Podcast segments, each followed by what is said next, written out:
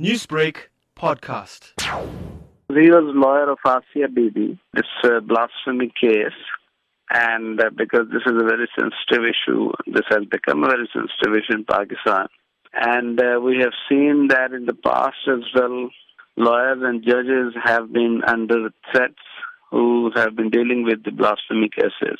I think he thought it's better to go out of country at the moment but he has uh, said that he will come back to fight the review petition in the Supreme Court.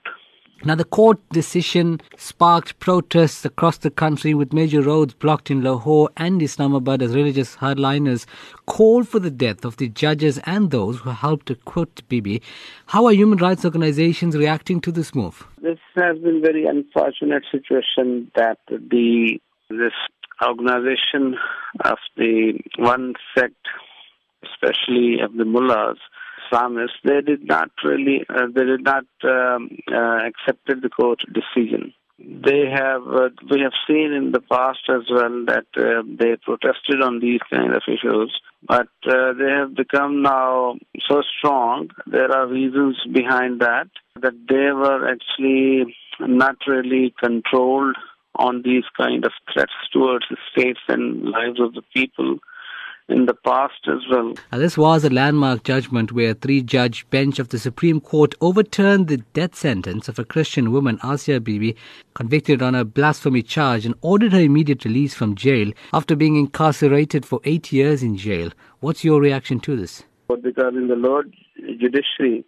there are a lot of uh, pressures on the uh, on the judiciary, and we have seen in the past as well that uh, the decision of the death sentence is, turned around in the Supreme Court.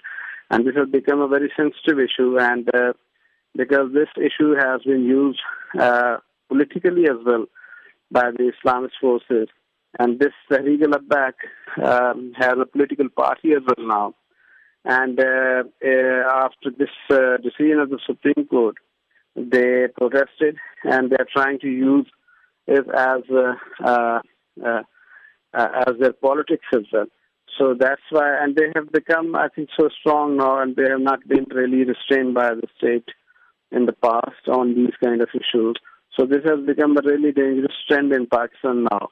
Newsbreak, Lotus FM, powered by SABC News.